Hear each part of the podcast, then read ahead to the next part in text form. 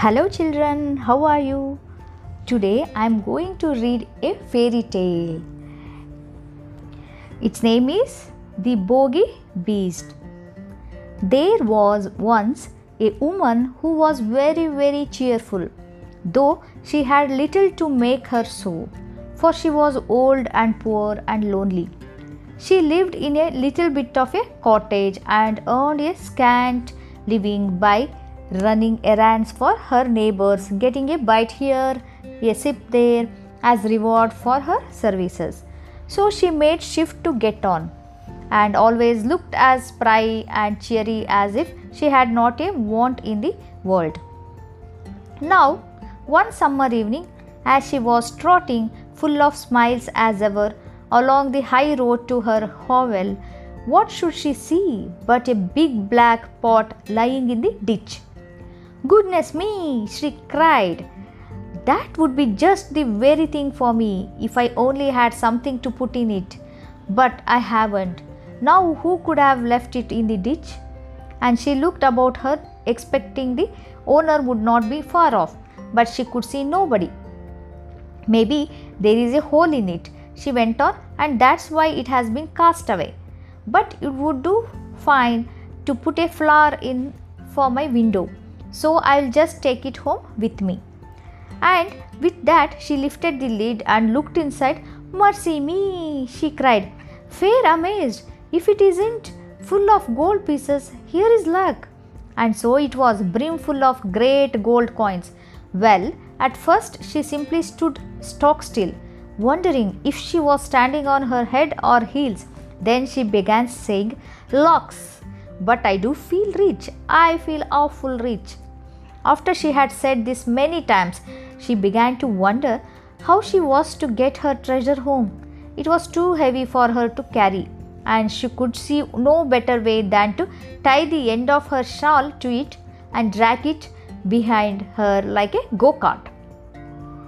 It will soon be dark, she said to herself as she trotted along. So much the better. The neighbors will not see what I am bringing home, and I shall have all the night to myself and be able to think what I'll do. Mayhap I will buy a grand house and just sit by the fire with a cup of tea and do no work at all like a queen. Or maybe I will bury it at the garden foot and just keep a bit in the old china teapot on the chimney piece. Or maybe goody goody, I feel that grand, I don't know, yes, myself. By this time, she was a bit tired of dragging such a heavy weight and stopping to rest a while, turned to look at her treasure. And lo, it wasn't a pot of gold at all, it was nothing but a lump of silver. She stared at it and rubbed her eyes and stared at it again.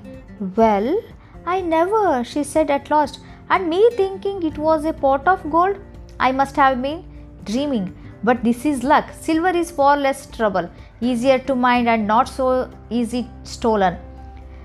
Than gold pieces would have been the death of me. And with this great lump of silver, so she went off again, planning what she would do and feeling as rich as rich.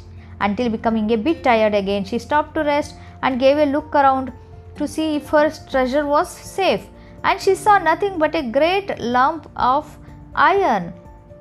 Well, I never, says she again, and I'm mistaking it for silver. I must have been dreaming, but this is luck. It's real convenient. I can get penny pieces for old iron, and penny pieces are a deal handier for me than gold and silver. Why? I should never have slept a wink for fear of being robbed, but a penny piece comes in useful, and I shall sell that iron for a lot and be real rich, rolling rich.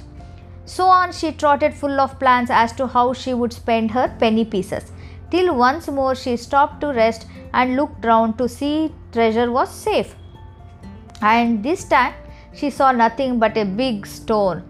Well, well, I never, she cried, full of smiles. And to think I mistook it for iron.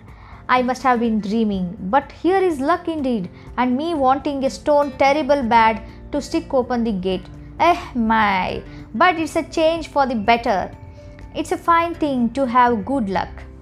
So, all in a hurry to see how the stone would keep the gate open, she trotted off down the hill till she came to her own cottage.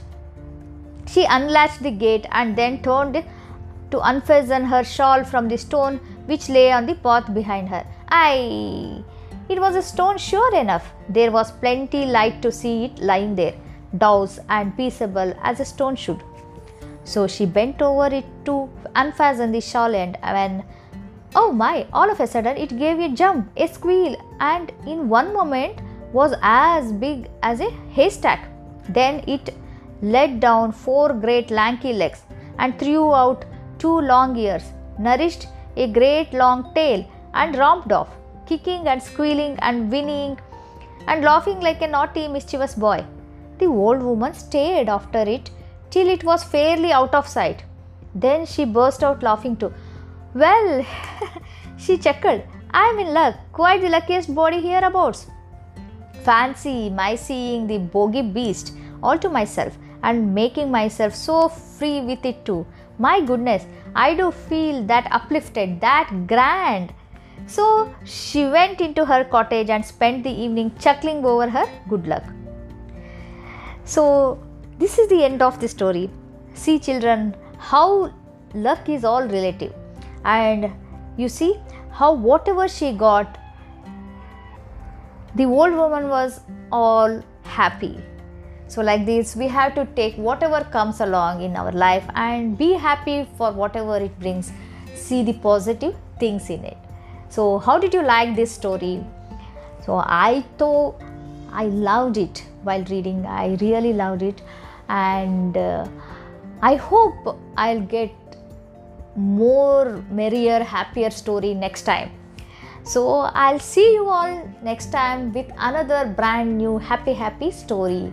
Till then, be playful and happy, happy. Bye bye. Take care.